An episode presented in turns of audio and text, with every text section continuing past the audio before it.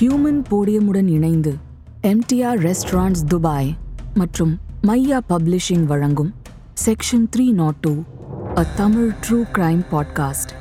Case two episode four தெய்வம் நின்று கொல்லும்.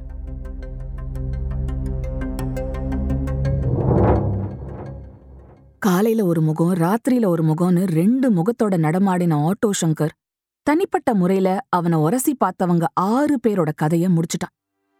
இதெல்லாம் வெளி உலகத்துக்கு தெரியாது. சங்கரோட நெருங்கி பழகின கூட்டாளிகளுக்கு மட்டும்தான் தெரியும். ஆனா எல்லா விஷயங்களும் வெளியில வர காரணமாயிருந்தது ஒரு பொண்ணு. துணிச்சலோட தனியா போராடி உண்மை எல்லாத்தையும் வெளியில கொண்டு வந்தாங்க. அவங்க வேற யாரும் இல்ல. மந்தவெளிய சேர்ந்த சம்பத்துங்கிற டெய்லரோட மனைவி விஜயா தான் சம்பத் மந்தவெளியில ஒரு ஸ்கூல்ல படிச்சப்போ அவரோட அதே கிளாஸ்ல படிச்ச ஒருத்தர் இப்ப திருவான்மியூர்ல இருக்காரு. அவர் சம்பத்தோட நெருங்கிய நண்பர். தன்னோட பேரை வெளியிட வேண்டாம்னு சொன்ன அவர் சம்பத் பத்தி நிறைய தகவல்களை இந்த பாட்காஸ்ட்காக எக்ஸ்க்ளூசிவா சொன்னதுதான் நீங்க கேட்க போறீங்க. ஏறக்குறைய சம்பத்தும் ஆட்டோ சங்கர் மாதிரி தான் ஆகியிருக்கணும். ஆனா அவர் செஞ்ச அதிர்ஷ்டம் அவருக்கு விஜயா மனைவியா அமைஞ்சதுதான். ரவுடித்தனம் பண்ணாத நல்லபடியா வேலை பார்த்து பிழைக்கணும்னு சொல்லி சொல்லியே சம்பத்த டெய்லர் தொழில் பார்க்க வச்சாங்க. புருஷன் கடையில இருந்தா கூட யார் வராங்க யாரு போறாங்கன்னு காஜா எடுக்கிற பையன் மூலமா கடையில நடக்கிறத தெரிஞ்சுப்பாங்க. விஜயா சம்பத்தோட வீடு திருவான்மியூர்ல இருந்தது. சம்பத் கல்யாணத்துக்கு முன்னாடி மந்தவெளியில தான் டெய்லர் கடை வச்சிருந்தான். அதனால திருவான்மியூர்ல இருந்து மந்தவெளிக்கு போய் அவனோட தொழில கவனிச்சுக்கிட்டான். ஆறு மணி ஆச்சுன்னா கடைய மூடிட்டு வீட்டுக்கு வந்துடணும்னு சம்பத்த ஒரு கட்டுப்பாட்டுக்குள்ள வச்சிருந்தாங்க விஜயா. அந்த சமயத்துல அவங்களுக்கு கை குழந்தை வேற இருந்துச்சு. சம்பத் காணாம போன அன்னைக்கு சமையல் செஞ்சுட்டு குழந்தையோட விளையாடிக்கிட்டே சம்பத்துக்காக காத்திருந்தாங்க விஜயா. ரொம்ப நேரம் ஆகியும் அவன் வரல. அவனை காணுமேனு அந்த ராத்திரி நேரத்திலையும் மந்தவெளியில கடைக்கு போய் பார்த்திருக்காங்க. கடை பூட்டி இருந்தது. என்ன செய்யறதுன்னு தெரியாம திருவான்மியூர் வீட்டுக்கு திரும்பி வந்துட்டாங்க. ஒருவேளை சம்பத் அவனோட ஃப்ரெண்ட்ஸ் வீட்டுக்கு போயிருக்கலாம்னு நினைச்சு கவலைப்படாம இருந்துட்டாங்களோ என்னவோ. ஆனா ராத்திரி மணி பதினொன்னு ஆகியும் சம்பத்தை காணும்னு தேடிட்டு இருந்த விஜயாவுக்கு ஒரு அதிர்ச்சி காத்துட்டு இருந்தது மோகன் வீட்ல இருந்தும் கோவிந்தராஜன் வீட்ல இருந்தும் ஆளுங்க வந்து அவங்க அங்க இருக்காங்களான்னு கேட்டாங்க. எப்பவும் மோகனும் கோவிந்தராஜனும் சம்பத்தோட டெய்லர் கடையில உட்காந்து தான் பேசிட்டு இருப்பாங்க இப்ப மூணு பேரையும் காணும்னா மூணு பேரும் சேர்ந்து தான் எங்கேயோ போயிருக்காங்கன்னு புரிஞ்சுக்கிட்டாங்க விஜயா. அதுக்கு மேல அவங்க காத்திருக்கல. வந்தவங்களையும் கூட்டிக்கிட்டு அவங்க வந்த ஆட்டோலயே மந்தவெளி போலீஸ் ஸ்டேஷனுக்கு போனாங்க. மூணு பேரை காணும்னு அவங்கவங்க குடும்பத்தை சேர்ந்தவங்க புகார் கொடுக்க போலீஸ் புகார வாங்க மறுத்துட்டாங்க. ஏமா உங்க வீடு திருவான்மியூர். நீங்க திருவான்மியூர் போலீஸ் ஸ்டேஷன்ல தான் புகார் கொடுக்கணும். அவங்க அவங்க ஏரியால தான் புகார்களை கொடுக்கணும். தெரிஞ்சுதா? அப்படின்னு சொல்லி திருப்பி அனுப்பிட்டாங்க. ஏமா வீட்லயா காணாம போனாரு? கடையில வேலைக்கு போயிட்டு தானே திரும்ப வரல? அங்க இருந்து தானே காணாம போனாரு? அப்போ அங்கதான் புகார் கொடுக்கணும். அப்படின்னு திருவான்மியூர் போலீஸ் சொல்லிட்டாங்க. இப்படியே போனா வேலைக்கு ஆவாதுன்னு தோணுச்சு விஜயாவுக்கு. சட்டுன்னு அவங்களுக்கு ஒரு யோசனை வந்தது. அவங்க வீட்டுக்கு பக்கத்துல ஒரு பத்திரிகையாளர் இருந்தாரு. அவரோட மனைவிய விஜயாவுக்கு நல்லா தெரியும். உடனே கிளம்பி அவங்க வீட்டுக்கு போய் நடந்தத சொல்லி போலீஸ் புகார வாங்க மாட்டேங்கிறாங்கன்னு சொல்லி அழுதாங்க. இத கேட்ட அந்த பத்திரிகையாளர் மொத வேலையா? சம்பத் மோகன் கோவிந்தராஜுங்கிற மூணு பேரை காணும்னு தான் வேலை பார்த்த பத்திரிகையில செய்தி போட ஏற்பாடு பண்ணாரு. அத பார்த்து மத்த பத்திரிகைகள்லயும் இந்த செய்தி வந்துச்சு.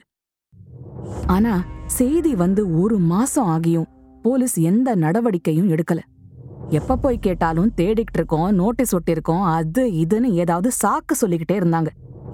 ஒரு மாசம் ஆகியும் அவங்க மூணு பேரை பத்தின எந்த தகவலும் இல்லாததுனால விஜயாவுக்கு என்ன பண்றதுனே தெரியல.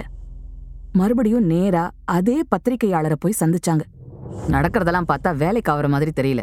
நீ எப்படியாச்சும் ராஜ்பவன் போய் கவர்னரை பாரு அப்படின்னு அவர் சொன்னாரு. கையில குழந்தையோட ராஜ்பவன் போன விஜயா தலையில அடிச்சுக்கிட்டு அலற ஆரம்பிச்சாங்க. ஐயா! எனக்கு உதவி பண்ணுங்கய்யா என் ஐயா! போலீஸ்காரங்க நான் சொல்றதை கேட்க மாட்டேங்க ஐயா. அப்படின்னு கத்திக்கிட்டே ராஜ்பவன் உள்ள நுழைய பார்க்க செக்யூரிட்டி கார்டு எல்லாரும் அவங்கள விரட்டினாங்க. வெளிய போயிருக்கிற கவர்னர் திரும்ப வர நேரம் ஆயிடுச்சு. வழியில இருந்து கிளம்புன்னு போலீஸ் விஜயாவை தள்ளினாங்க. ஆனா விஜயா மனச தளர விடாம தூரத்துல சைரன் சத்தம் கேட்டதும் கவர்னர் வராருன்னு தெரிஞ்சுக்கிட்டு ஒரு ஓரமா ஒதுங்கி நின்னு சரியா கவர்னர் பி சி அலெக்சாண்டரும் அவங்க மனைவி அக்கம்மா அலெக்சாண்டரும் கார்ல உள்ள நுழையும் போது கத்திக்கிட்டே காரு முன்னாடி பாஞ்சாங்க.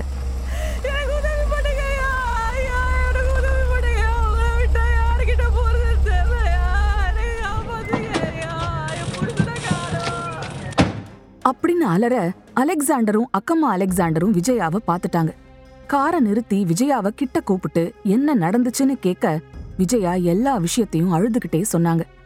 உடனே கவர்னர் மயிலாப்பூர் போலீஸ் ஸ்டேஷனுக்கு உத்தரவு போட்டார். உடனே சம்பத் பத்தின தகவல்களை தனக்கு தர சொல்லி கவர்னர் ஆர்டர் அனுப்ப அதுக்கப்புறம் தான் போலீஸ் சுறுசுறுப்பா கேஸ விசாரிக்க ஆரம்பிச்சாங்க.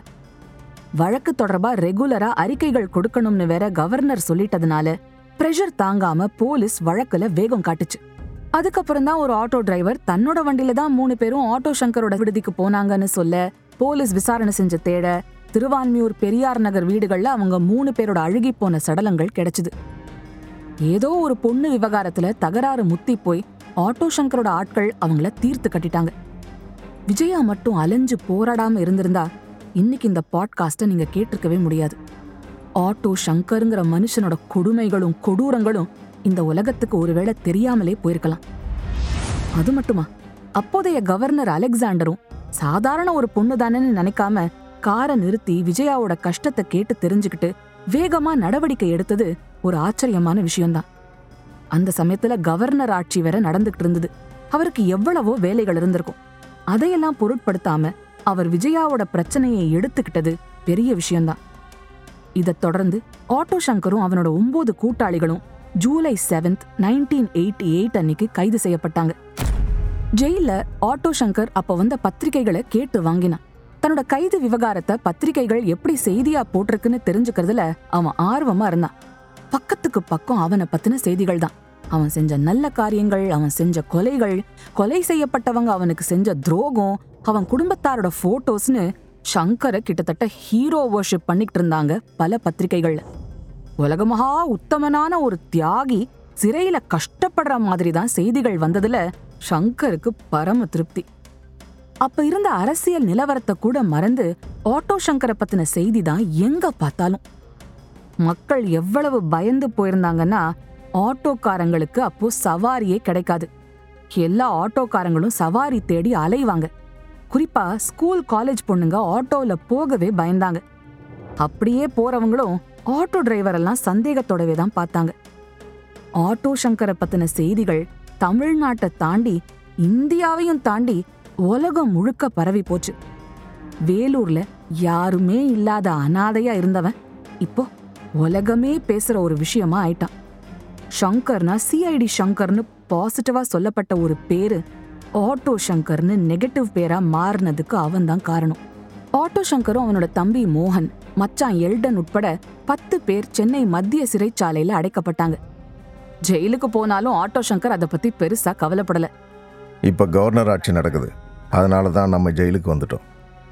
தேர்தல் முடிஞ்சு எந்த கட்சி ஆட்சிக்கு வந்தாலும் நம்மளை வெளியில் விட்டுடுவாங்க. அப்படின்னு தம்பி மோகன் கிட்டயும் ஜெகதீஸ்வரி கிட்டயும் தைரியம் சொல்லிட்டு இருந்தான். ஆனா இங்க தான் அவன் தப்பு பண்ணான். கவர்னர் ஆட்சி முடிஞ்சா தன்னை காப்பாத்திடுவாங்கன்னு அவன் நினைச்ச காரணம் ஆளுங்கட்சி எதிர்கட்சி ரெண்டு பேருக்குமே சங்கர் தாராளமா நிதிய வாரி வழங்கிட்டு இருந்ததுதான். ஒரு பெரிய ஆளுங்கட்சி தலைவர் பெரிய பதவியில இருந்தவர் ஆட்டோ சங்கரோட பாக்கெட்ல இருந்தார். ஆனா ஜெயில்ல அவனால சட்டையே போட முடியாதபடி கெடுபடி இருக்க பாக்கெட்ல இருக்கிற தலைவரால என்ன பண்ண முடியும்? கொலை பண்ணி மாட்டிருக்கான்னு தெரிஞ்சதுமே பெரிய தலைங்க எல்லாம் ஒன்னொன்னா நழுவ ஆரம்பிச்சாங்க. சங்கரோட மனைவி ஜெகதீஸ்வரி கிட்டயும் இன்னும் சில பொண்ணுங்க கிட்டயும் விசாரணை நடத்துனாங்க போலீஸ். கூட்டாளிகள் வாக்குமூலம் கொடுத்தாங்க. ஆட்டோ சங்கர் அவனோட கொலை படலத்தை எப்படியெல்லாம் நிறைவேத்தினான்னு போலீஸ் வெளியிட்ட தகவல்கள் கொலை நடுங்க வச்சுது. கொலை பண்ணி அந்த பொணங்களை எடுத்துட்டு போக பயன்படுத்தின கார் ஆட்டோ மோட்டார் சைக்கிள் எல்லாத்தையும் பறிமுதல் பண்ணாங்க. வீட்டில் சோதனை நடத்தினப்போ ஆட்டோ சங்கரோட டைரி சிக்கிச்சு. பல பொண்ணுங்களோட சங்கர் எடுத்துக்கிட்ட ஆபாச படங்கள் கட்டுக்கட்டா கிடைச்சது. ஆட்டோ சங்கரோட கூட்டாளிகள்ல ஒருத்தனான பாபுங்கிற தேவேந்திர பாபு அரசு தரப்பு சாட்சியா மாறினதுனால போலீஸுக்கு ரொம்ப வசதியா போச்சு. கட்டிட கான்ட்ராக்டர் தேவேந்திர பாபு அப்ரூவரா மாறின உடனே பெரிய பரபரப்பு ஏற்பட்டுச்சு.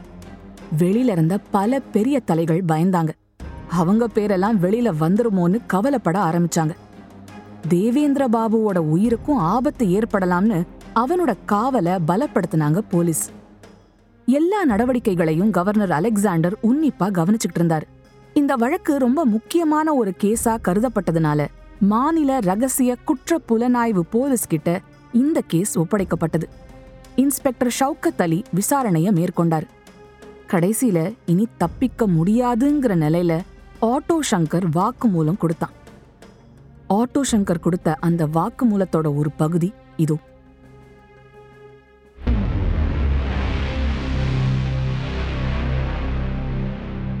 என் பேர் கௌரி சங்கர் என்கிற சங்கர் நான் சின்ன வயசில் பெற்றவங்களோட வேலூர் பக்கத்தில் இருக்கிற காங்கேயநல்லூரில் இருந்தேன். பொழப்பு தேடி மெட்ராஸுக்கு வந்தேன். என்னோட அப்பா டீ கடை வச்சுருந்தார். என்னை பியூசி வரை படிக்க வச்சார். அதுக்கப்புறம் எனக்கு படிப்பு வரல. இதனால் படிப்புக்கு முழுக்கு போட்டுட்டேன். படிச்சுக்கிட்டு இருந்தப்போ எனக்கு நிறைய ஆட்டோ டிரைவர்கள் ஃப்ரெண்ட்ஸாக இருந்தாங்க. அவங்க தான் எனக்கு ஆட்டோ ஓட்ட கற்றுக் கொடுத்தாங்க. அதுக்கப்புறம் நான் தனியாக ஒரு வருஷம் ஆட்டோ வாடகைக்கு வாங்கி ஓட்டிகிட்டு இருந்தேன். ஒரு நாளைக்கு என் சாப்பாட்டு செலவு போக எனக்கு பதினஞ்சு ரூபா தான் கிடைக்கும். திருவாமியூர்லேருந்து கோவளத்துக்கு வாடிக்கையாக கள்ளச்சாரம் ஏற்றிக்கிட்டு போகிறதுக்கு வில்சன் ஒருத்தர் என்னை கேட்டார். அதிக பணம் கொடுக்குறதா சொன்னார். இதனால் நான் ஆட்டோவில் கள்ளச்சாராயம் கடத்தினேன். எனக்கு அதிக பணமும் கிடச்சிது. நான் தினமும் சாராயம் குடிச்சிட்டு விபச்சார விடுதிக்கு போகிற பழக்கம் ஏற்பட்டுச்சு. அதுக்கப்புறம் நானே சொந்தமாக கள்ளச்சாராயம் காய்ச்சி விற்க ஆரம்பித்தேன் அதில் எனக்கு நிறைய பணம் கிடச்சிது. அதனால் நான் ஆட்டோ ஓட்டுற வேலையை விட்டுட்டு முழுசாக சாராயம் வியாபாரியாக மாறினேன். ஆட்டோவில் கள்ளச்சாராயம் கடத்திட்டு வர்றதுக்கு சுடலைங்கிற ஆட்டோ டிரைவரை ரவி அறிமுகப்படுத்தினான். சுடலை ரொம்ப தைரியசாலி. சுடலை இருக்கிற தைரியத்தில் நான் பொண்ணுங்களை கூட்டிகிட்டு வந்து விபச்சார தொழில் நடத்தினேன். கோடம்பாக்கம் திருவாமியூரில் இருந்து பொண்ணுங்களை விபச்சார விடுதிக்கு கூட்டிகிட்டு வர்றதுல சுடலை கில்லாடி. அவனை வச்சு தான் என்னோட விபச்சார விடுதி ஓஹோன்னு ஓடிச்சு. இதனால் எனக்கு சுடலை மேலே ரொம்ப நம்பிக்கை இருந்துச்சு. என்னோடய தொழில் ரகசியங்கள் எல்லாமே அவனுக்கு தெரியும். என்னோட முத மனைவி பேர் ஜெகதீஸ்வரி. அதுக்கப்புறம் விபச்சார விடுதிக்கு வந்த சுந்தரி மேலே எனக்கு ஆசை வந்து அவளை விபச்சார விடுதிக்கு அனுப்பாமல் தனியாக வீடு எடுத்து தங்க வச்சேன். அதுக்கப்புறம் சுமதிங்கிற பொண்ணையும் நான் கல்யாணம் கட்டிக்கிட்டேன். எனக்கு பிடிச்ச பொண்ணுங்க வேறு யார் கூட பேசினாலும் எனக்கு பிடிக்காது. சொடலை தான் சுந்தரி சுமதியை விபச்சார விடுதிக்கு கூட்டிகிட்டு வந்து எனக்கு இன்ட்ரடியூஸ் பண்ணான் இதை சாக்கா வச்சுக்கிட்டு அவன் அவங்களோட தொடர்புலேயே இருந்தான். இதை நான் பல தடவை கண்டிச்சிருக்கிறேன். ஒரு நாள் நான் வெளியே போயிட்டு வீட்டுக்கு வந்தப்போ சுந்தரியை சுடலை ரேப் பண்ணுறதை பார்த்துட்டேன். அன்றைக்கி அமாவாசை. நான் பார்த்தது அவனுக்கு தெரியாது. ஒவ்வொரு அமாவாசைக்கும் எனக்கு அந்த சம்பவம் நினைவுக்கு வரும். அப்போல்லாம் நான் அதிகமாக குடிப்பேன். நான் நினச்சபடி அவனை வஞ்சம் தீத்துக்கு எனக்கு ஒரு வாய்ப்பு கிடச்சி அவனை அடித்தே கொன்னேன். எனக்கு எதிராக விபச்சார விடுதி நடத்தினவனும் என்னோட காதலியை கற்பழிச்சவனும் தொலைஞ்சான்னு சந்தோஷப்பட்டேன். பணத்தை என்ன செய்கிறதுன்னு கேட்டப்போ என்னோட இருந்த என் தம்பி மோகன் மச்சான் எல்டின் ரெண்டு பேரும் சரியான ஐடியா கொடுத்தாங்க. அவங்க ரெண்டு பேரும் சுடலையோட பாடியில் பெட்ரோலை ஊற்றுனானுங்க நான் பேண்ட் பாக்கெட்டுக்குள்ளே வச்சுருந்த தீப்பெட்டி எடுத்து குச்சியை கொளுத்தி போட்டேன். சுடலையோட பாடியை எரிச்சிட்டோம். அதுக்கப்புறம் சாம்பலை கடலில் கரைச்சேன். நிம்மதியாக வீட்டுக்கு வந்துட்டேன். கொஞ்ச நாளைக்கு அப்புறம் சுடலையை தேடி அவனோட ஃப்ரெண்டு ஆட்டோ டிரைவர் ரவி வந்தான். அவனையும் கொலை பண்ண முடிவு செஞ்சோம் ரவியை மோகனும் எல்டினும் நைஸாக பேசி குடிசை வீட்டுக்கு கூட்டிகிட்டு போனாங்க. வழக்கம் போல் ரவிக்கு சாராயத்தை ஊற்றி கொடுத்து அவனை மயங்க வச்சாங்க. அப்போ நான் என் வீட்டில் இருந்தேன். மோகனும் எல்டின்னு என்கிட்ட வந்து ரவியை பற்றி சொன்னானுங்க. உடனே நான் அவங்களோட அந்த குடிசை வீட்டுக்கு போனேன். அப்போ ராத்திரி பதினோரு மணி இருக்கும். ரவி காக்கி பேண்ட்டு முழுக்கை சட்டை சிவப்பு தொப்பியோட தரையில் குடிபோதையில் மயங்கி கிடந்தான். நாங்கள் மூணு பேரும் சேர்ந்து ரவியோட கழுத்தை கைத்தால் இறுக்கி கொலை செஞ்சோம். அவன் உடம்ப அந்த வீட்டுக்குள்ளே புதைச்சிட்டோம் இதே மாதிரி தான் மயிலாப்பூர் சம்பத்து மோகன் கோவிந்தராஜன்கிற மூணு பேரும் என்கிட்ட வந்து ஓசியில் பொண்ணுங்களை அனுபவிச்சுட்டு காசு தராமல் தொடர்ந்து தகராறு பண்ணிக்கிட்டே இருந்தானுங்க. அவங்க மூணு பேரையும் சிவப்பு ரோஜாக்கள் சினிமா பாணியில் கதையை முடிச்சிட்டோம் ஒரே வீட்டில் மூணு பேரையும் குழி தோண்டி புதைச்சேன். இதுக்கு பாபு ரொம்ப உதவியாக இருந்தான். இதுதான் ஆட்டோ சங்கர் கொடுத்த வாக்குமூலம். ஆட்டோ சங்கர் தம்பி மோகனும் வாக்குமூலம் கொடுத்தான். சொடலையோட ஆலோசனையில் தான் சங்கர் திருவாமியூரில் விபச்சார விடுதி தொடங்கினான். சொடலை ஏராளமான பொண்ணுங்களை விபச்சார விடுதிக்கு கூட்டிக்கிட்டு வருவான். சில பொண்ணுங்களை பணத்துக்காக சங்கர்கிட்ட வித்துடுவான் சொடலை ரொம்ப சுலபமாக பொண்ணுங்களை மயக்கிடுவான். அவங்ககிட்ட சிக்காத பொண்ணுங்களே கிடையாதுன்னு சங்கர் அடிக்கடி சொல்லுவான். எப்படியாவது ஒரு நாளைக்கு ஒரு பொண்ணையாவது சங்கர்கிட்ட சொடலை அறிமுகப்படுத்திடுவான். விபச்சார விடுதிக்கு வர நல்ல அழகாக இருக்கிறவங்கள சங்கர் அவன் கைவசப்படுத்திக்குவான். அவங்கக்கிட்ட சங்கரை தவிர வேறு யாரும் பேசக்கூடாது. அவங்க அவனுக்கு மட்டும்தான். அதுக்கப்புறம் அவங்களுக்குன்னு தனி வீடு அவனுக்கு பிடிச்ச பொண்ணுங்க கழுத்தில் தாலியை கட்டி ஒய்ஃப் ஆக்கிக்குவான். ஜெகதீஸ்வரியை சங்கர் லவ் பண்ணான். வீட்டுக்கு தெரியாமல் அவளை வேலூர்லேருந்து சென்னைக்கு காரில் தூக்கிட்டு வந்து கல்யாணம் பண்ணிக்கிட்டான். வேறு வழி தெரியாமல் சங்கரோட ஜெகதீஸ்வரி வாழ்க்கையை தொடங்கினான். ஜெகதீஸ்வரிய சங்கர் ஒரு மனைவிக்கான மரியாதையோடு தான் நடத்தினான். ஆயிரத்தி தொள்ளாயிரத்தி எண்பத்தி ஒன்று அக்டோபர் மாதம் சங்கரோட விபச்சார விடுதிக்கு விஜய்ங்கிற கீத சுந்தரி வந்தா. அவளை சுடலை அறிமுகம் செஞ்சு வச்சான். அவள் ரொம்ப அழகாக இருப்பா. கீத சுந்தரியை பார்த்த உடனே அவளை லவ் பண்ண ஆரம்பிச்சதா சங்கர் என்கிட்ட சொல்லியிருக்கிறான். கீத சுந்தரி கிட்ட சங்கர் குடிபோதையில் தாறுமாறாக நடந்துக்கிட்டான். இதனால் சங்கர் மேலே கீத சுந்தரிக்கு வெறுப்பு ஏற்பட்டுச்சு. கல்யாணம் ஆன ஒரு வருஷத்தில் சங்கருக்கும் கீத சுந்தரிக்கும் தகராறு ரொம்ப முத்திடுச்சு. அப்படி இருக்கும்போது ஒரு நாள் கீத சுந்தரி தீ அடுத்ததாக சுமதியை மூணாவது மனைவியாகவும் பெங்களூர் லலிதாவை நாலாவது மனைவியாகவும் ஆக்கிக்கிட்டான் சங்கர். இவங்களையும் சுடலை தான் சங்கருக்கு அறிமுகப்படுத்தினான். சங்கர் சாராயம் குடிச்சிட்டு வந்து கும்மாளம் போட்டது லலிதாவுக்கு பிடிக்கல. சங்கரோட முரட்டுத்தனத்தை லலிதாவால் தாக்கு பிடிக்கவும் முடியல. அவள் சங்கர்கிட்டேருந்து எஸ்கேப் ஆக முடிவு பண்ணான். அதே நேரத்தில் லலிதாவுக்கு சுடலை மேலே ஆசையும் இருந்துச்சு. சங்கர் இல்லாத நேரமாக பார்த்து லலிதா சுடலையோட ஓடி போயிட்டா. ரெண்டு பேரும் பல்லாவரத்தில் தங்கியிருந்தாங்கன்னு தெரிய வந்துச்சு. சங்கர் போய் சமாதானம் பேசி லலிதாவை மட்டும் கூட்டிகிட்டு வந்துட்டான். லலிதாவை பெரிய வீட்டுக்கு கூட்டிகிட்டு வந்தான். ராத்திரி சுமார் பதினோரு மணி அவளை கழுத்து நெரிச்சு கொண்டுட்டான் சங்கர். அதுக்கப்புறம் சில மாதம் போய் சுடலையே சங்கருக்கு ஃபோன் பண்ணி பேசினான். அப்போ அவன் இருக்கிற இடத்த கண்டுபிடிச்சி அவனை இழுத்துட்டு வந்து ஆத்திரம் தீர அடித்து கொண்டுட்டோம் கொண்டுட்டு கெரோசின் ஊற்றி எரித்து சாம்பலை கடலை கரைச்சிட்டோம். சங்கர் பெரியார் நகரில் அம்மன் கோயில் கட்டினான். இலவசமாக பசங்களுக்கு இரவு பள்ளிக்கூடம் கட்டி கொடுத்தான். இலவசமாக எல்லாருக்கும் சாராயம் கூட குடிக்க கொடுப்பான். செலவுக்கு பணமும் கொடுப்பான். சின்ன பசங்களுக்கு பிஸ்கெட்டு சாக்லேட்டு எல்லாத்தையும் அள்ளி கொடுத்துருவான். எந்த அரசியல் கட்சி கூட்டம் நடந்தால் கூட நன்கூட கொடுத்துருவான். திருவான்மையூரில் இருக்கிற பெரியார் நகர் மக்களுக்கு சங்கர் ஒரு பெரிய மனுஷனாக தான் தெரிஞ்சான். அவனோட கொலை ரகசியங்கள் எல்லாருக்கும் தெரியாது. அவன் கூட இருந்த எங்களை மாதிரி ஒரு சிலருக்கு மட்டும்தான் தெரியும்.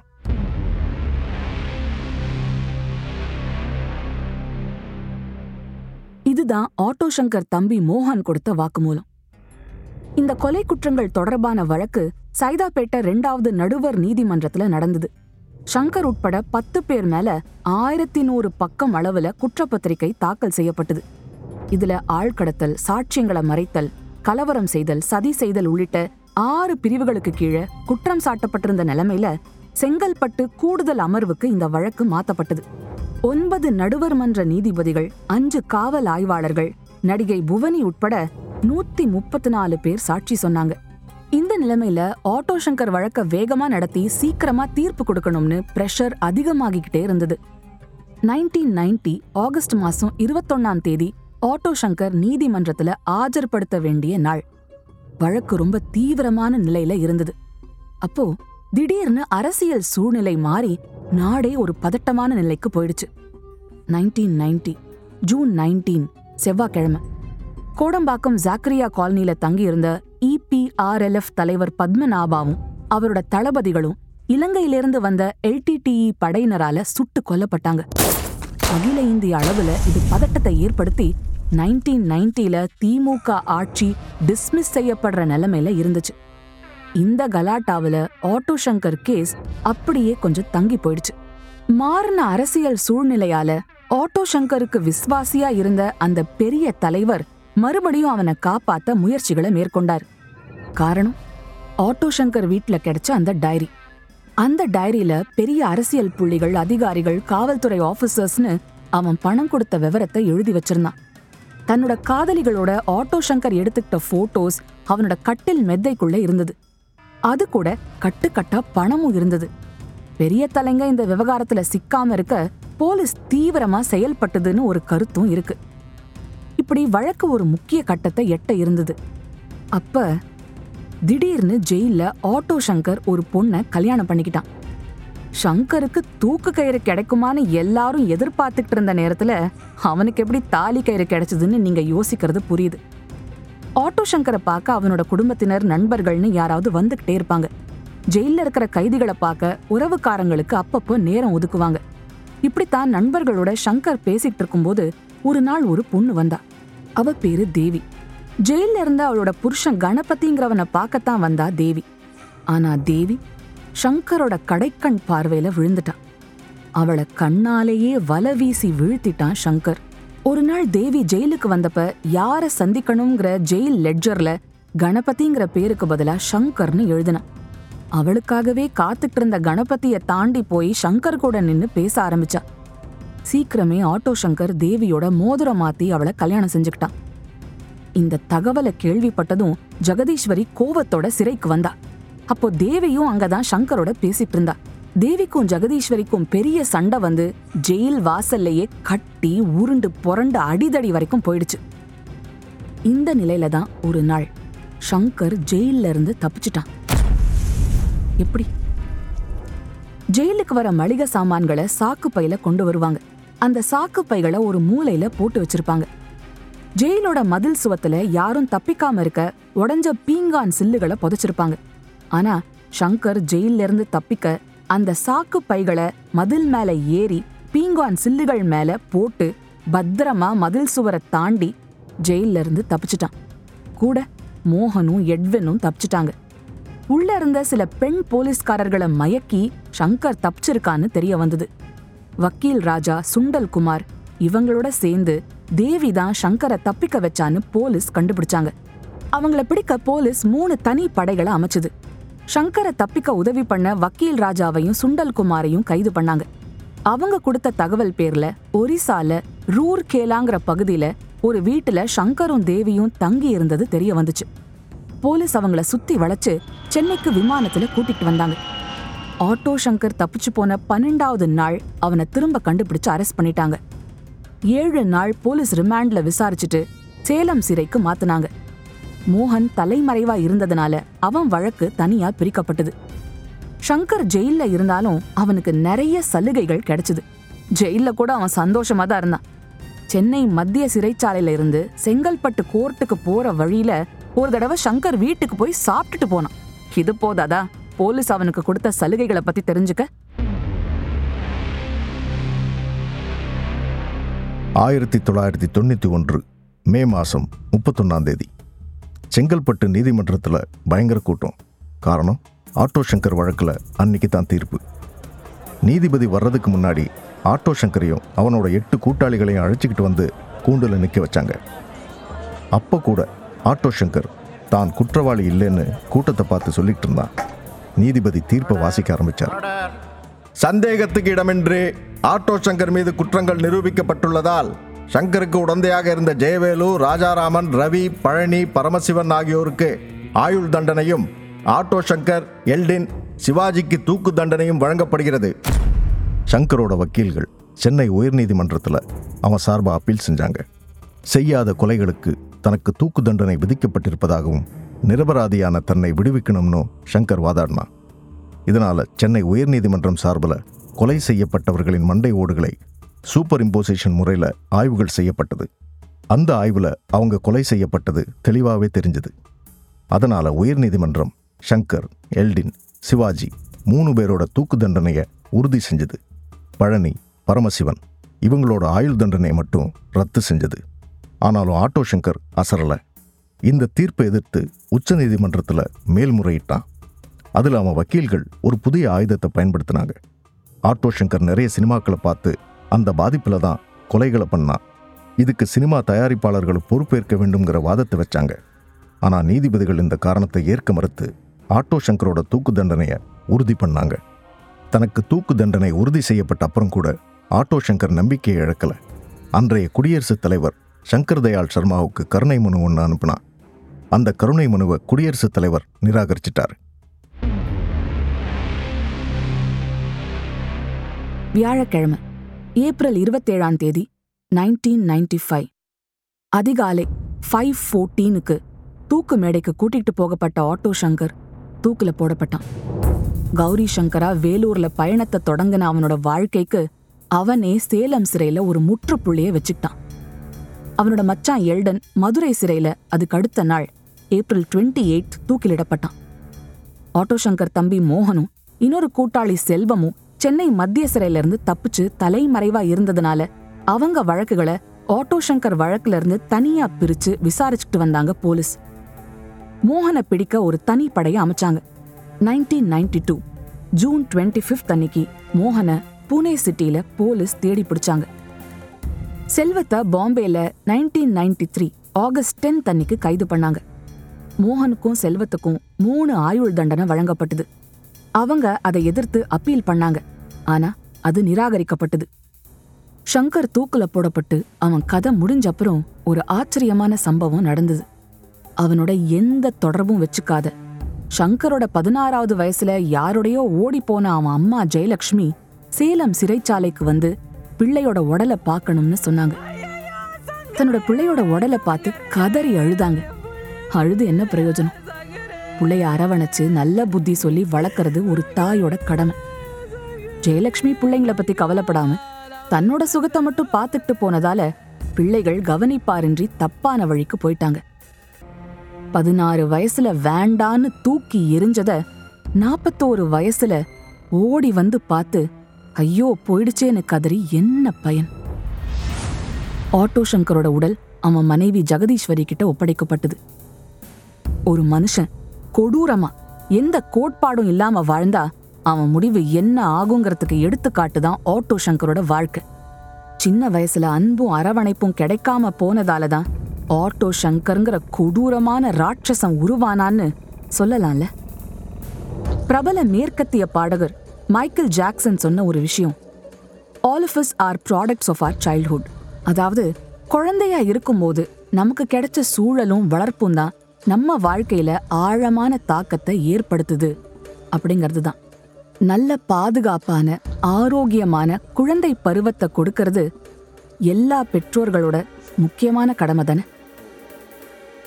ஆட்டோ சங்கர் கேஸ் முற்றும் இன்னொரு கேஸோட அடுத்த வாரம் சந்திக்கலாம்